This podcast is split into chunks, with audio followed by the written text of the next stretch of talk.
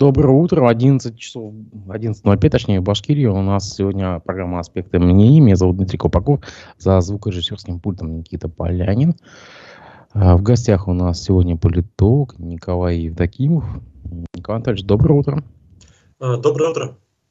А, давайте мы сегодня поставим так э, передачу, что мы с вами будем общаться не только на, как бы, на внутренней повестке, да, на внутренней российской повестке. Может быть, мы с вами затронем даже и международную повестку. Дело в том, что э, очень много сообщений приходит из внешних фронтов, как бы сейчас говорят, да. Вот. А, давайте мы с вами поговорим немножко о Израиле и э, Иране, потому что Иран наш ближайший э, э, как бы союзник и даже союзник Республики Башкортостан. У нас, как вы знаете, у нас э, были э, контакты с Башкирией. У нас э, глава региона ездил в, в Иран. Ой, не ездил, а там представительство ездило, да, и, и он с, с вице-президентом, точнее, встречался. Вот смотрите, вот это все, вот эта канитель, которая сейчас там происходит, а как она отразится у нас на, как бы, на нас, что, может быть, машин меньше будет поставлять, может быть, меньше технологий, может быть, что-то еще. Что нам э, с этого, то, что там происходит заварушка сейчас с Израилем? А, ну, смотрите, по поводу э, ситуации в Иране, да, и э, их ситуации с Израилем. Конечно, к России это имеет самое, что ли, есть прямое отношение, но прямое отношение это имеет скорее к внешнеполитическому фактору, да, и к, геополитическим, к геополитической ситуации, потому что э, Иран нам нужно рассматривать э, с двух сторон э, в этой связи. Э, да, если, во-первых, давайте начнем с того, что э, если в Иране произойдут какие-то э, системные изменения, то есть если режим э, Аятоллы э, не устоит, то, конечно, это кардинальным образом скажется на внешнеполитической позиции Ирана. И э, Иран на сегодняшний день, вы правы, является фактически единственным ну, союзником России в плане проведения специальной военной операции, потому что, да, есть страны, которые не, высказ, не высказываются против, э, не дают э, жесткой отрицательной оценки, например, там Китай или Индия, но фактически и не помогают России. То есть никакой э, поддержки ни военной, ни технической, ни дипломатической они не оказывают. Иран в этом смысле остается единственным союзником России, и, конечно, Эм, если смена режима произойдет, то это непосредственно скажется на внешнеполитических позициях Ирана, и России это невыгодно. Другое дело, что эм, я не вижу пока достаточных оснований для того, чтобы рассуждать о э, падении режима Эталы потому что э, протесты в не, Иране... Не, а, Николай Николаевич, смотрите, мы о, мы о падении режима не говорим вообще, на самом деле. Там даже не прослеживается, на самом деле. Мы с вами понимаем, что там нет никакого такого, что э, что-то падет. Да? Мы с вами говорим о сотрудничестве с э, Башкирией. Падение там, по-моему, даже не прослеживается. Нет, ну там протесты, протесты были достаточно серьезные на самом деле. И потом э, падение же может быть вызвано и внешним фактором, да, то есть конфликтом с Израилем, например. А что касается сотрудничества э, с Башкирией, э, то как раз-таки для Башкирии Иран не является, на мой взгляд, вот таким приоритетным направлением, как, например, Казахстан или Республики Средней Азии. В этом смысле руководство республики больше делает ставку на постсоветское пространство, на лояльное, естественно, постсоветское пространство, то есть на Среднюю Азию, на Казахстан, ну, на Беларусь, разумеется, да, ну а, собственно, кроме вот этих вот перечисленных мной Э, регионов там, э, по большому счету, э, союзников тоже и не остается. Да? Еще можно, конечно, развивать отношения с Арменией в какой-то степени, но там не все так просто, да и географически все-таки Казахстан и культурно и Средняя Азия к нам ближе, поэтому мы видим, что руководство республики на, на это делает ставку.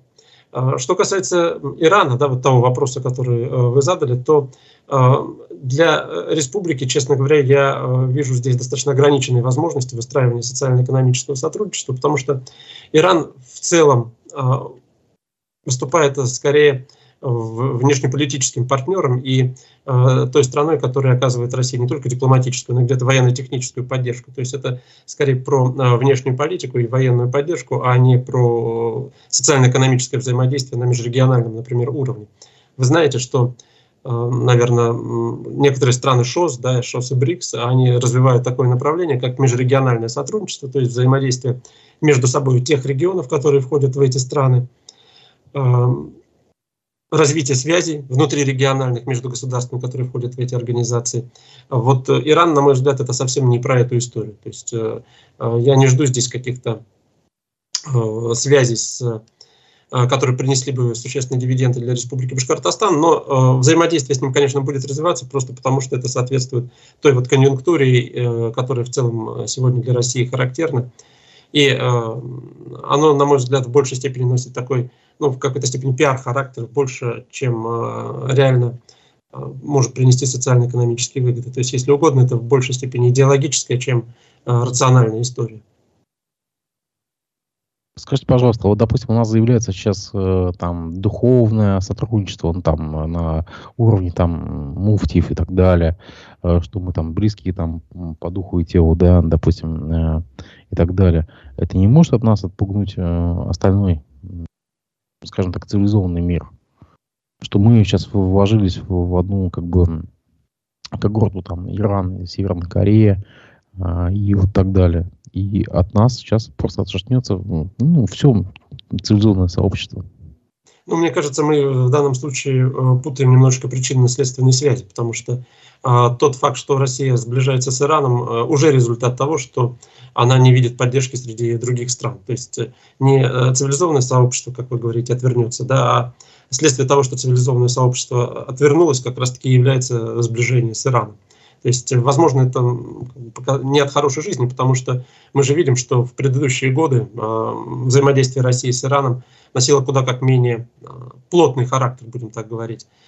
Это первая сторона вопроса. Да? То есть э, Иран, с Ираном э, развитие взаимоотношений – это следствие как раз-таки уже э, ухудшившейся геополитической ситуации, ухудшившейся системы международных отношений, взаимодействия с другими странами, а не Поэтому здесь какие-то последствия сложно ожидать. На мой взгляд, все это не от хорошей жизни происходит, если мы говорим о э, взаимодействии России и Ирана. Что касается непосредственно духовного сотрудничества, ну смотрите, это, э, на мой взгляд, опять же, в большей степени такая пиар-компания, если так можно сказать, потому что что можно говорить о духовном сотрудничестве с Ираном? Да? Ну, во-первых, Россия, безусловно, в Российской Федерации проживает достаточно большое количество мусульман, но все-таки э, мусульманское сообщество, оно разделено, как известно, да, на шиитов и суннитов. И э, Иран в этом смысле э, отнюдь не э, то государство, которое вот, э, может выступать в качестве э, примера для большинства российских мусульман. То есть э, э, те э, законы шариата, те нормы, которые в исламе действуют, они, в общем, достаточно далеки от светского права, будем прямо говорить, которые, в общем-то, в сознании большинства россиян преобладает. То есть, э, несмотря на наличие большого количества мусульманского населения, а, ислам в России, он, в общем-то, светский характер носит. Он носит светский характер, он весьма далек от э, образцов э, иранских. А что касается сближения с остальной частью, скажем, политической элиты, то политическая элита это в России, она, в общем, э, преимущественно не мусульманская, она православная. Ну да, мы видим, конечно, безусловно, очень серьезное усиление консервативных тенденций. Видим, что э, вот эти, в том числе и религиозно-консервативные тенденции, они э, усиливаются, но, на мой взгляд, проводить какие-то параллели все-таки здесь невозможно. Тем более с Северной Кореей, которая вообще является Э, страной специфической в этом смысле, которую нельзя назвать религиозной и опирающейся на традиционные ценности, если только на ценности чучье. Вот, и я не вижу, честно говоря, здесь э, реальных оснований для выстраивания какого-то духовного единства ни в, между этими тремя государствами, ни даже между двумя государствами, если мы говорим о России и Иране. Это ситуативное сотрудничество. Смотрите, а вот приговор э, молодоженам, даже не молодоженам, а вы видели, наверное, в социальных сетях такое Видел, видели, да, молодая пара, по-моему, там очень молодые люди, они просто станцевали там на фоне какого-то там, хрен пойми чего они станцевали, им дали 10 лет. Мы к этому идем? Нет, я думаю, все-таки э, в религиозном смысле нет. Потому что вот тот пример, который вы приводите, он довольно типичен для Ирана. Просто в силу того, что э, мы сейчас Ирану уделяем наибольшее внимание, мы акцентируем внимание на таких вот вещах. Да? То есть Иран это наш союзник, это наш партнер, и поэтому вот э, мы, естественно, проецируем то, что происходит в этой стране, э, на себя. Хотя еще несколько лет назад такое было невозможно. Такие вещи там происходили и не первый год, э, и неоднократно наказывали людей за там ведь основание сказано оскорбление, оскорбление Бога, по-моему, да, или что-то такое.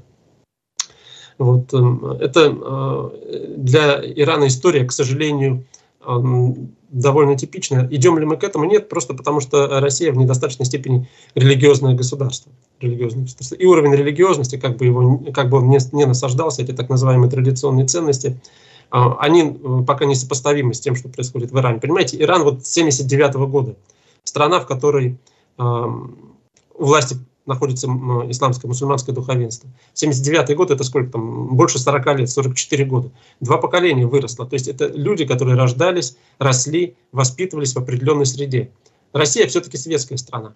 Но я бы э, приводил скорее другие параллели, что в России происходит ужесточение законодательства, но не в на плане ужесточения относительно вот, э, отношения к религии, хотя здесь тоже может быть э, можно что-то обсудить, а в плане э, политического ужесточения, то есть высказывания той или иной политической позиции. Поэтому я думаю, что за э, танцы э, на центральной городской площади, конечно, никто э, никого в России сажать не будет.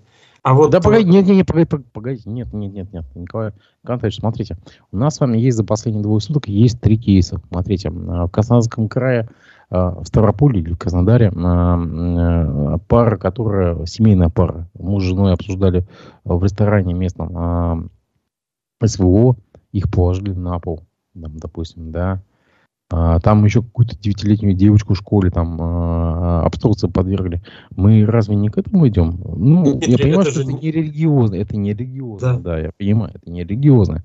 Но мы СВО уже возводим в культ религиозного. Э, во-первых, да, мы говорили о традиционных ценностях. То есть применительно к традиционным ценностям нет, такого не будет происходить. А, но как раз-таки я и выходил на тот вопрос, что применительно к политической повестке ужесточение наказаний за политическую нелояльность, да, вероятно, будет происходить. Точнее, оно уже происходит.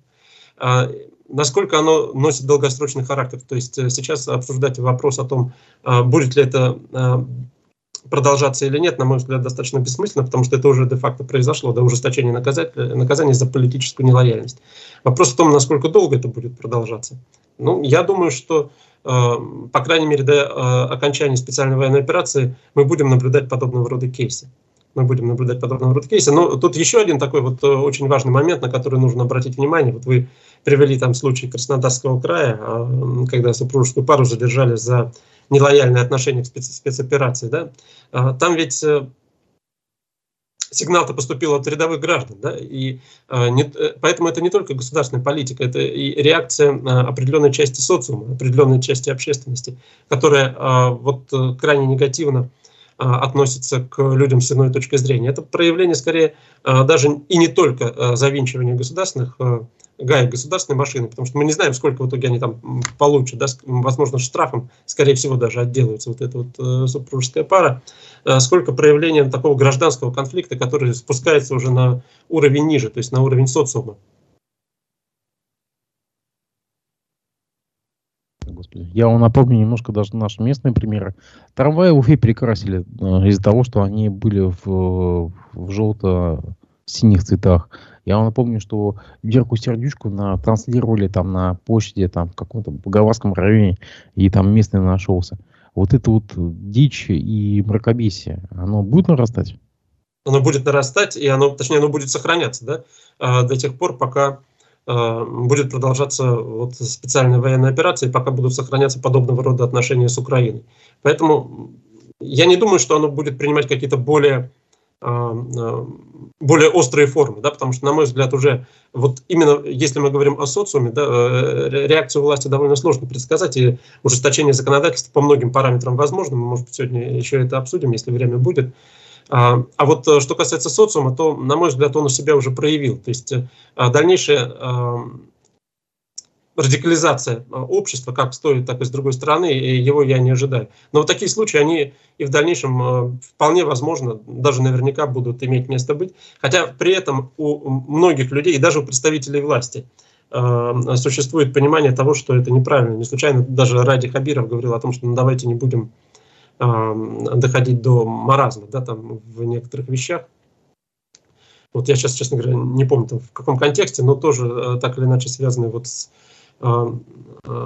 преследованием э, любого проявления, не то чтобы даже инакомыслия, а вот каких-то внешних форм, внешних проявлений, там запрет на желто-синие цвета, там, запрет культуры и тому подобное. То есть понимание того, что это путь в никуда, оно присутствует, но, к сожалению, понимаете, часть социума, она к этому оказалась достаточно долгое время к этому готовилась. То есть, когда вы в течение там, 30 лет э, в, через информационную политику, через государственную информационную политику внедряете в общественное сознание э, принципы э, конспирологии, принципы э, внешних врагов, принципы э, нетерпимости, да, то есть, э, ну, в конечном счете это дает эффект, конечно.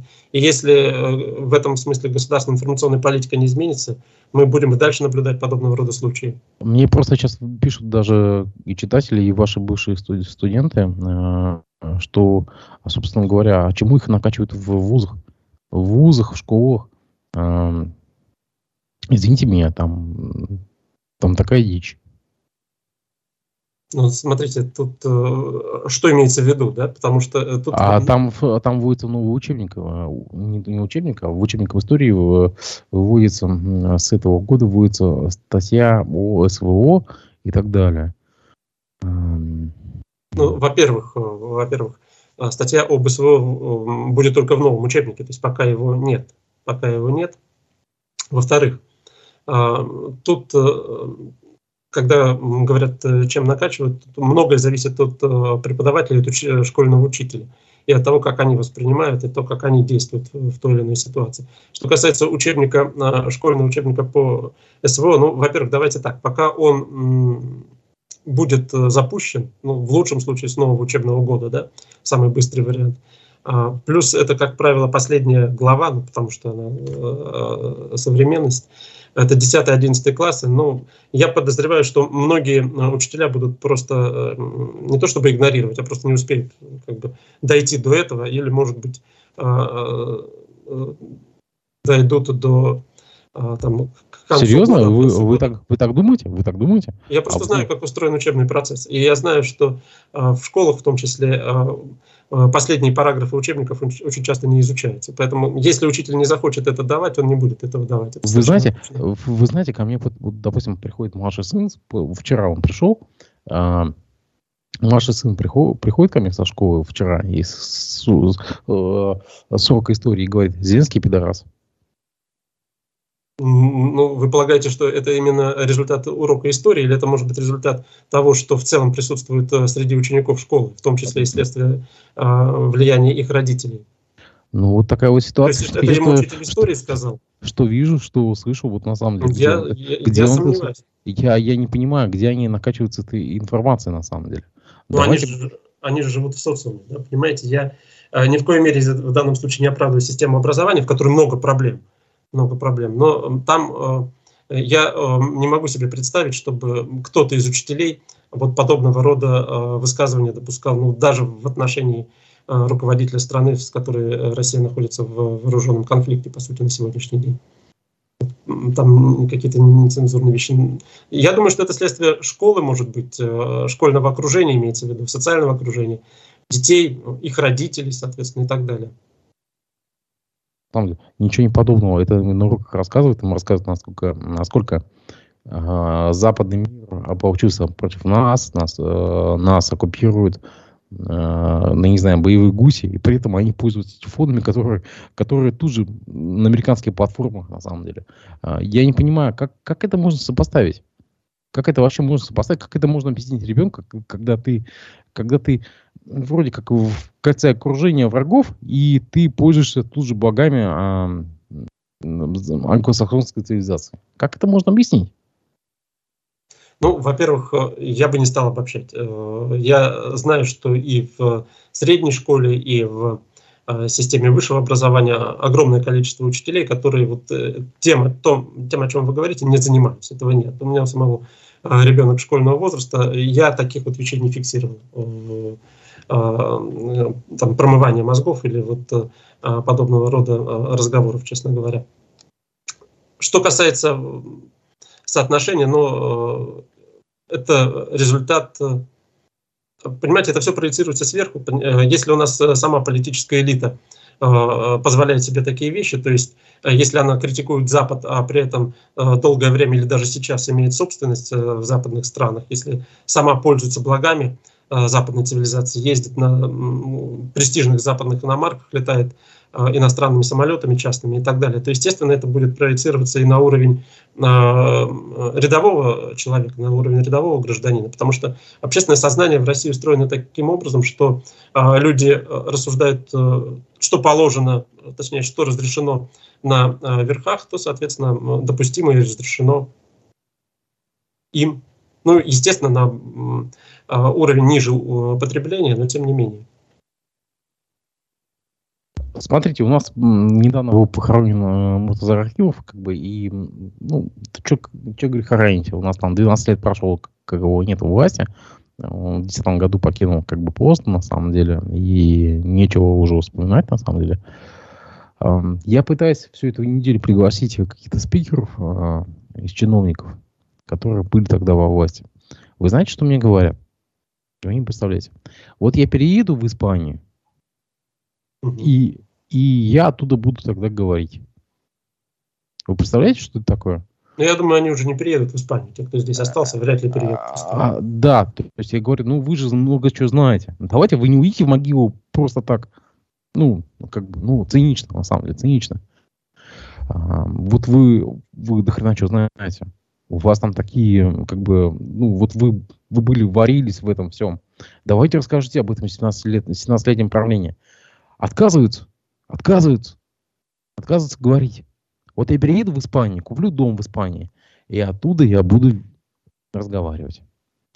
Что мне с этим делать, скажите, пожалуйста. Вот как, как вот с этим быть? Вот я не понимаю. Уже Рахимова нету. Ну, э, это результат общего фона э, идеологического в стране и политического, да, когда люди э, боятся говорить о том, что происходит, даже применительно к тому, что э, происходило там 17 лет назад, да, ну или 12 лет назад, там 13, да, получается, почти, если говорить, что в 2010 году Муртаза Рахимов ушел от власти. Э, к тому же вы ведь апеллируете к, и э, просите э, выступить чиновников, я так понимаю, то есть людей, которые при власти. Э, разумеется, у них есть очень жесткие внутренние э, не хочется слово скрепы. Нет, там, ну, там, отста- там есть отставные чиновники, отставные, которые уже ушли, отставные. Но они все равно воспринимают себя как чиновники, они все равно воспринимают себя как часть политической элиты. Понимаете, человек, даже если он э, лишился э, должности, лишился места, да, ушел на пенсию, все равно у него психология чиновника-то осталась, он же психологически по-прежнему государственный служащий, а э, те модели поведения, которые для них характерны, но они будут у него оставаться до тех пор, пока он будет себя таковым ощущать. Поэтому Э, что я могу вам сказать или что могу я вам посоветовать? Только посочувствовать, э, посоветовать э, связаться с кем-то из чиновников, которые уже в Испании. Наверное, они что-то расскажут. Вот, потому что я, общий фон в России таков, что чиновники, которые действующие или отставные, они не будут сейчас выступать против власти, потому что ведь если они отказываются говорить, то именно по причине того, что им есть сказать ну, те вещи, которые, э, на их взгляд, э, являются нелицеприятными, да, или какие, которые откроют какие-то тайны. Вы знаете, в Великобритании, например, есть такое расхожее выражение, расхожее суждение о том, что э, все то, что происходило в последние 50 лет, это политика, а не история поскольку, поскольку это затрагивает интересы ныне живущих и интересы, в том числе ныне находящихся у власти. Ну и вот, э, видимо, может быть, они и не знают подобного рода э, высказывания, да, но воспринимают именно таким образом, поэтому 17 лет для них это не такой большой срок. Понимаете, люди, которые были при э, Муртазе Рахимове его власти, они же сейчас сохраняются у власти. Часть из них, по крайней мере. Ну да, э, кто-то ушел на пенсию, но кто-то по-прежнему в составе э, политической а почему, А почему такой страх? Почему такой страх? Почему такой страх? Им уже под 80, извините. Ну, если под 80, там, тем, тем более они в Испанию вряд ли переедут. Эм, я это могу объяснить только э, особенностями сознания, чиновничьего сознания и менталитета, и нежеланием, соответственно, восприятием себя как, по-прежнему как частью политической, региональной, по крайней мере, политической элиты, хотя слово «элита», э, на мой взгляд, в последнее время себя дискредитировало, да, скорее можно говорить о политическом классе, вот, о некой группе людей, которые находятся при власти. и, соответственно, по-прежнему относят себя к этой части людей и не хотят из нее выпадать и понимают, что они должны действовать согласно тем правилам, которые внутри этой группы негласно, естественно, установлены. Николай Андреевич, не можем, допустим, не отметить, что э, Рахимов стал, ну, наверное, одним из тех, кто был похоронен на мусульманском кладбище в Уфе, где там Шакиров там, и так далее там э, покоятся, да, а остальные-то главы-то, они не привязаны к Башкирии. Хамитов не живет в Уфе. А, допустим, и нет таких э, уверенностей, что и Хабиров будет жить там, допустим, после окончания а, своих полномочий. А почему такая любовь народа а, именно к тем, кто выходит из Башкирии? Вот ты, типа, Ацахи, там, типа, вот ты местный, там, там, типа, из такого-то района, и ты, как бы, наш любимчик. А почему нет? А наемные менеджеры что? Вы правы насчет Хабирова, не знаю, где он там будет э, жить после того, как закончится срок его полномочий главы региона. Но Хамитов, действительно, ну Хамитов, ведь, понимаете, он и не жил в Башкирии, он же, ну, как вы говорите, наемный менеджер, да, то есть приехал э, из э, другого региона и во многом связан-то был с регионом номинально. Номинально, ну, да, э, э, родился здесь, да, политическую карьеру начинал, там до 90-х годов здесь находился, но последние там э, годы, в общем-то, был в большей степени связан с Москвой и э, к региональным процессам не имел отношения. Почему а, местных любят больше, да, вот вы спрашиваете.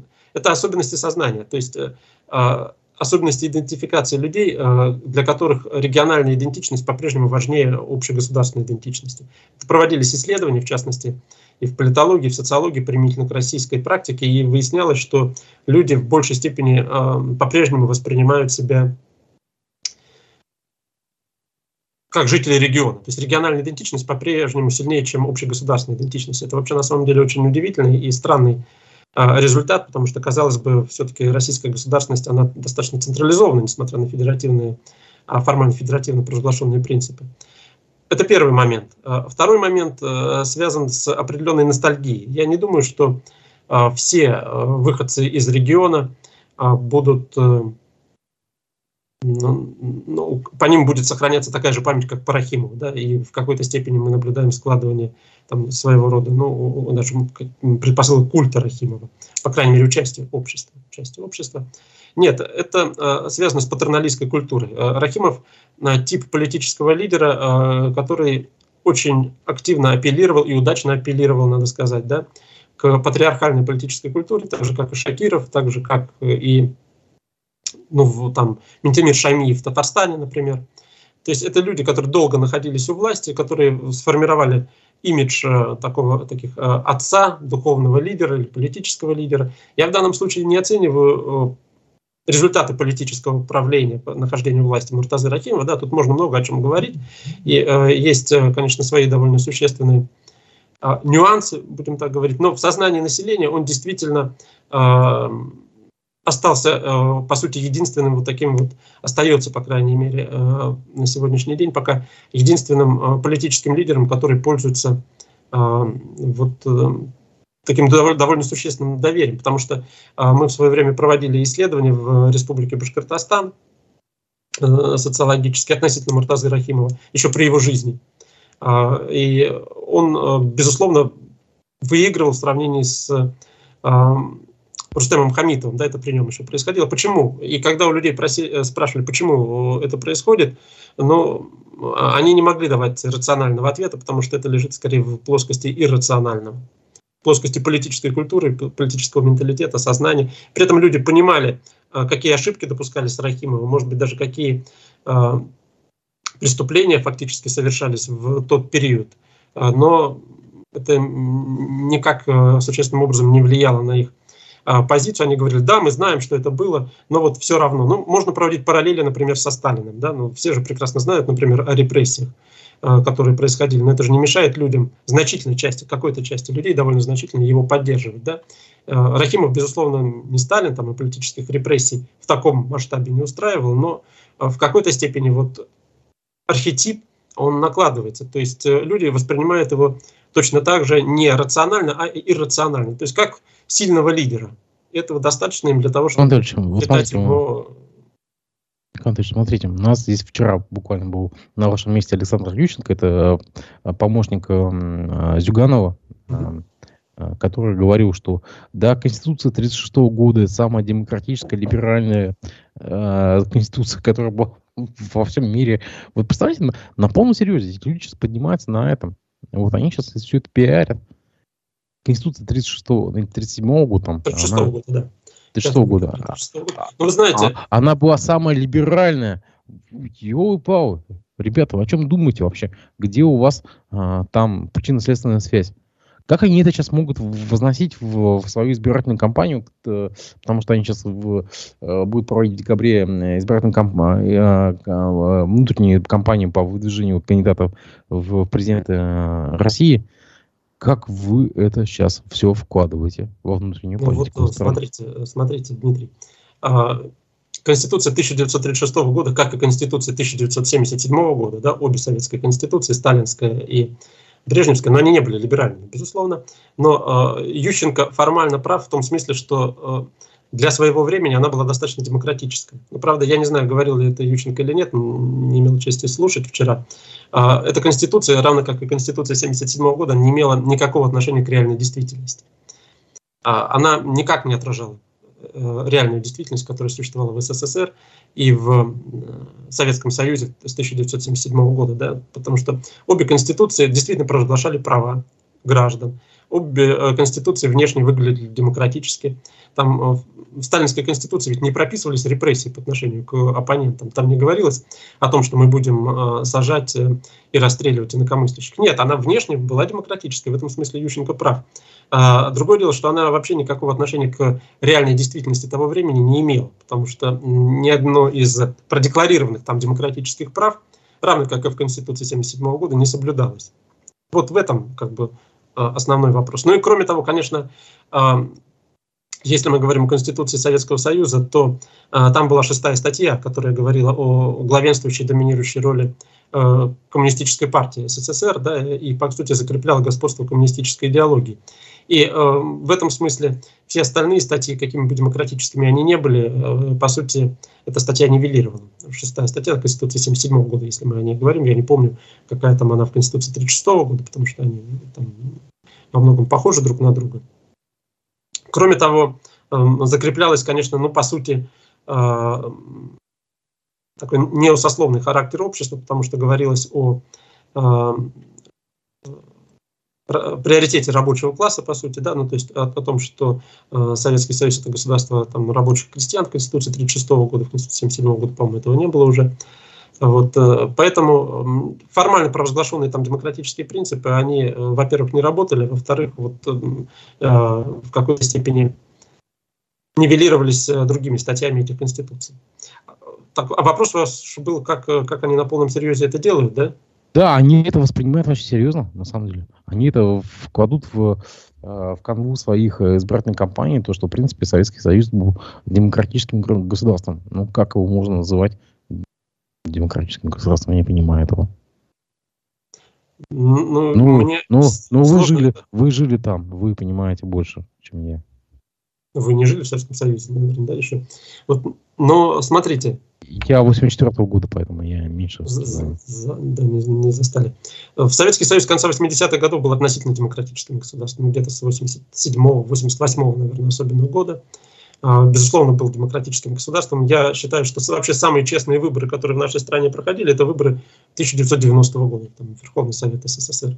Э, которые эм, прошли уже после отмены шестой статьи Конституции, когда появились политические партии, но в то же время еще не было никакого административного давления и манипуляций с э, выборами и голосованием. Там, вот э, это такой период. Ну, естественно, это довольно короткий период, и до 1988 года мы об этом говорить не можем. Но почему это происходит? Ну, во-первых, я думаю, что часть людей в этом свято убеждена, хотя, на мой взгляд, это довольно удивительно и где-то даже странно, потому что э, демократия сейчас вообще а, слово не модное и как бы не в тренде у российской политической элиты. Наоборот, они же э, говорят о том, что э, там, ценность государства выше ценности личности, да, выше ценности свободы личности, что э, либеральная демократия это вообще не там, панацея от всех бед, и вообще тем более не истина в последней инстанции. Вы знаете, что по крайней мере формально, там Россия денонсировала те договоренности, которые она подписывала относительно соблюдения прав граждан, прав человека, там, многие другие, которые были условием для вхождения в Совет Европы. Поэтому довольно странно это наблюдать, потому что э, то, что сейчас происходит на федеральном уровне, вообще никак не соответствует и не говорит о том, что ценности демократии для российской политической элиты имеют какое-то значение. Поэтому апеллирование к ним, тем более говорить о том, что Конституция была 1936 года либеральной, ну, довольно любопытно. Смотрите, вот э, мой коллега э, Разиф Абдулин сейчас в, в комментариях поправляет, что Ющенко разделил демократию и либерализм и говорил, что Конституция была самой демократической, про э, неолиберализм он говорил, что как об одной из главных причин сегодняшнего военно-политического военно-политической ситуации. Типа вот, вот э, э, типа то, что сейчас сложилось, там СВО и все кругом, это, это из-за либерализма, оказывается. Приехали. Нет, ну, Ющенко в данном случае транслирует э, те тезисы, которые активно э, транслируются и другими российскими федеральными политиками. В этом смысле он ничем не отличается от любого другого, другого депутата Государственной Думы. Мы это слышим практически ежедневно. Это часть такого нарратива э, современного российского политического класса, политической элиты, которую она активно транслирует. То есть во всем виноват Запад и э, западная неолиберальная модель которой противостоят э, российские традиционные ценности. Россия в этом смысле, ну, мы говорили, начинали нашу с вами передачу с традиционных ценностей со сравнением с Ираном, да, но э, Россия в этом смысле, я не думаю, что она э, идет в сторону иронизации, вот в духовном смысле, в духовном плане, но она, безусловно, становится все более и более идеократическим государством, то есть государством, в котором э, идеология играет все большую роль, а в данном случае идеология традиционализма, то есть такой довольно радикальный вариант консервативной идеологической доктрины. И для него характерно то, что рациональные политические решения подменяются идеологическими решениями, то есть решениями, которые иррациональны, может быть, но которые соответствуют вот э, а, заданному тренду, заданным э, идеологическим каким-то доминантам, в данном случае традиционные ценности. Но, а, понимаете, любая э, идеология, любая идейная доктрина, в том числе традиционализм в современной России, он должен противопоставлять себя кому-то. А кому себя противопоставлять, как не неолиберализм? Противопоставлять себя э, левым каким-то доктринам невозможно, потому что э, власть понимает, что довольно большая часть российского общества по-прежнему сохраняет э, ну не то что левые взгляды, да, но некую такую ностальгию по СССР. Да и сама власть в информационной политике и в выстраиваемой идеологической концепции опирается на СССР и на достижения СССР. Николай Андреевич, а когда у нас будут на 10 лет сажать молодых людей, которые танцуют там на фоне чего-то? Ну, вы уже спрашивали, не буду сажать за то, что танцуют на фоне чего-то, а за то, что выступают мы, против мы, чего-то, мы... уже сажают. Хорошо, стоят они с пикетами, да, уже. Ну, просто реально, мы уже к чему мы движемся, вот на самом деле. Там поговорили в ресторане в Краснодарском в Краснодарском крае, да, допустим, между собой, и уже э, лицом на пол. Когда все это произойдет? Это ужесточение оно уже происходит. Поэтому я думаю, что мы достигли, э, в какой-то степени достигли пика. История ведь развивается волнообразно, и политическая система развивается волнообразно. И э, я в данном случае оптимист э, в том плане, что полагаю, что вот самая, самая низшая точка, да, в России уже достигнута, вот каких-то роста антидемократических настроений, да, или наоборот пик антидемократических настроений, вот этот вот э, а, а, политических преследований, и за этим неизбежно последует определенная демократизация. Но так всегда происходит. За э, эпохой э, политических репрессий наступает эпоха либерализации, да, ну, политических ослаблений, своего рода оттепели. Она тоже неизбежно наступит. Вопрос только в том, когда. Смотрите, такая ситуация. Вот сейчас у нас глава администрации Благовещенского района Олег Гуров опубликовал гневный пост – в адрес тех, кто раскритиковал, э, критиковал даже, опубликовал криминальную часть э, биографии погибших э, бойцов ЧВК «Вагнер», которых похоронили в Благовещенске. Ну, то есть там вышла такая ситуация, что, по-моему, в январе или в декабре похоронили трех человек, которые были ЧВКшниками, да, и журналисты некоторых изданий, они об этом рассказали и упомянули небольшую часть их биографии. Там ну, статьи там, Уголовного кодекса и так далее. Егов, а, глава Благовещенского района, он, он такой пост опубликовал, что я типа я а, обращусь там, в правоохранительные органы, там все такое.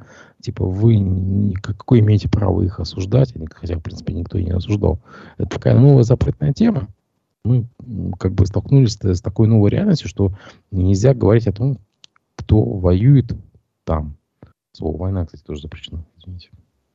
Э, это не новая запретная тема, а продолжение общефедерального тренда. Вы же знаете, что, например, Евгений Пригожин обратился в Государственную Думу с требованием фактически да, принять закон, по которому э, бойцы э, ЧВК «Вагнер» приравниваются, ну, с, в том числе с информационной точки зрения, к мобилизованным и к э, остальным добровольцам, да, которые в добровольческих отрядах находятся на территории СВО.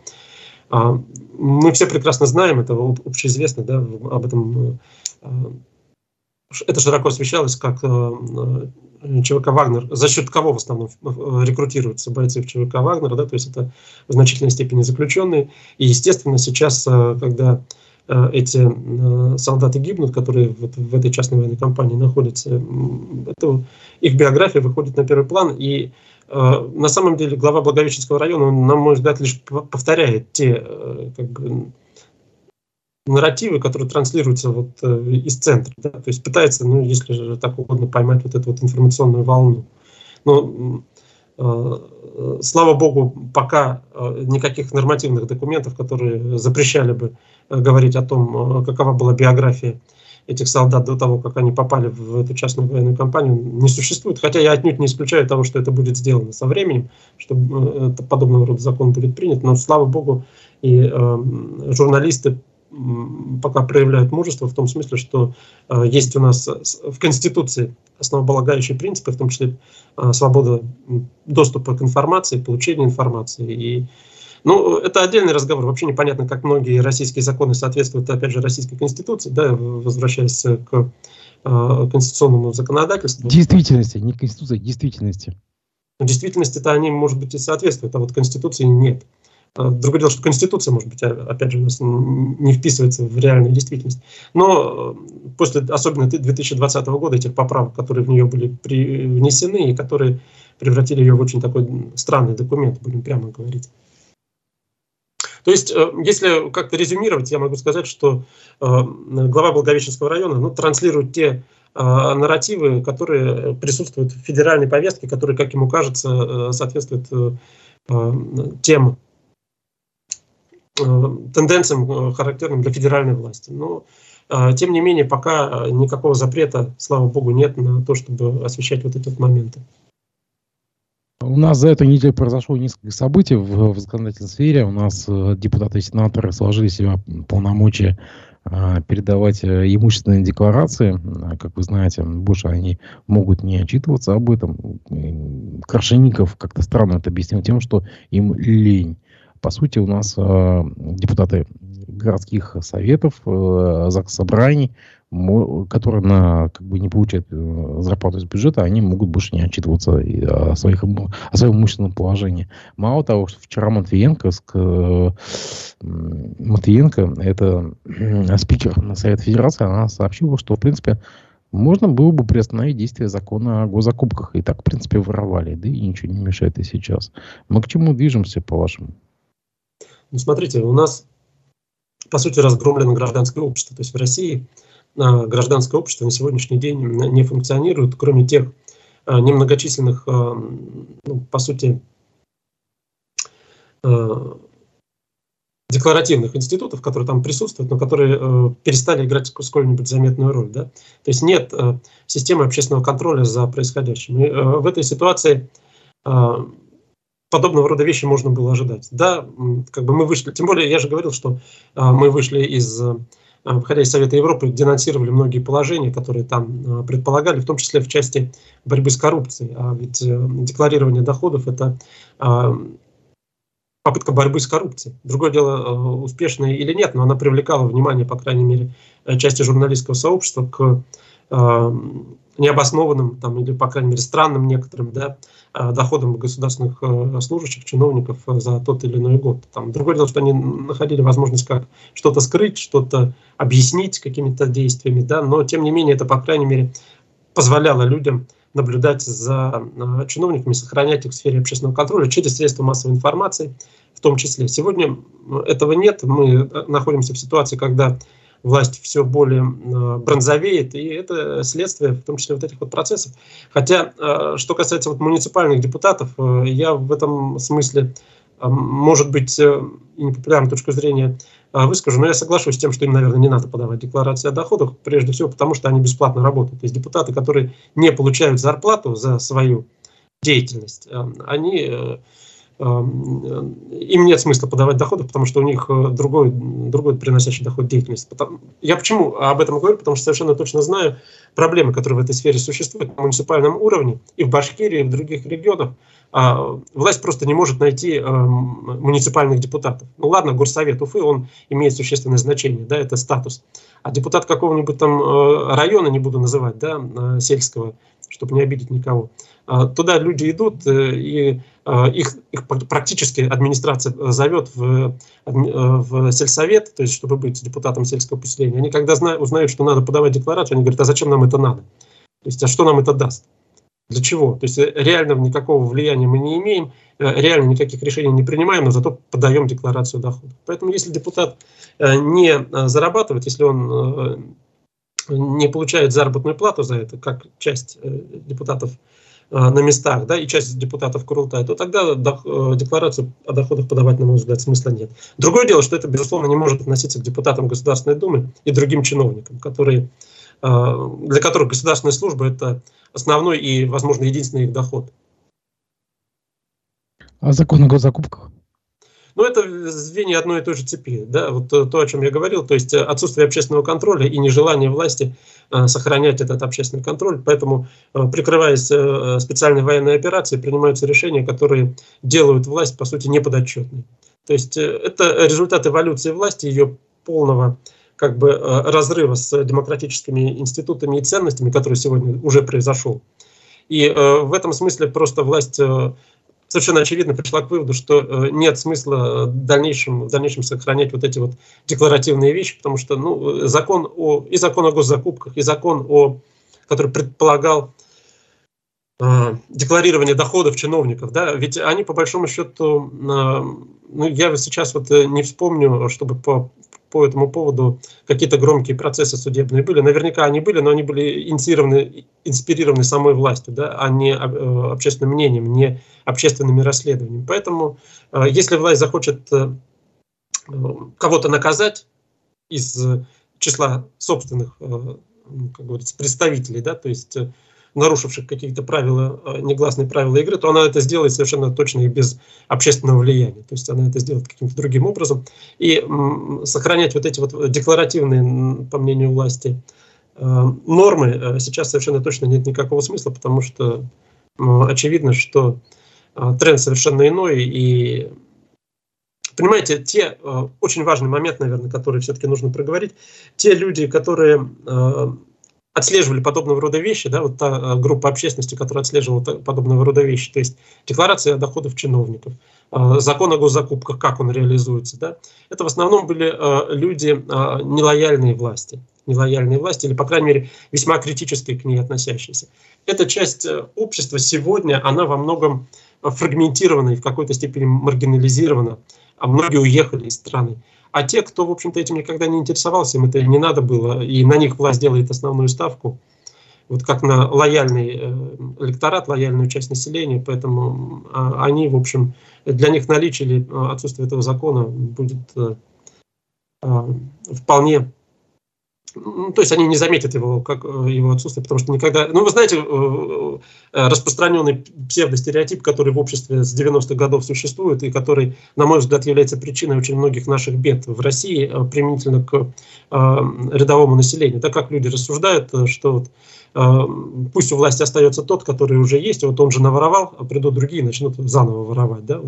Это такое очень распространенное суждение в обществе, и вот, оно активно властью поддерживается, потому что это выгодно.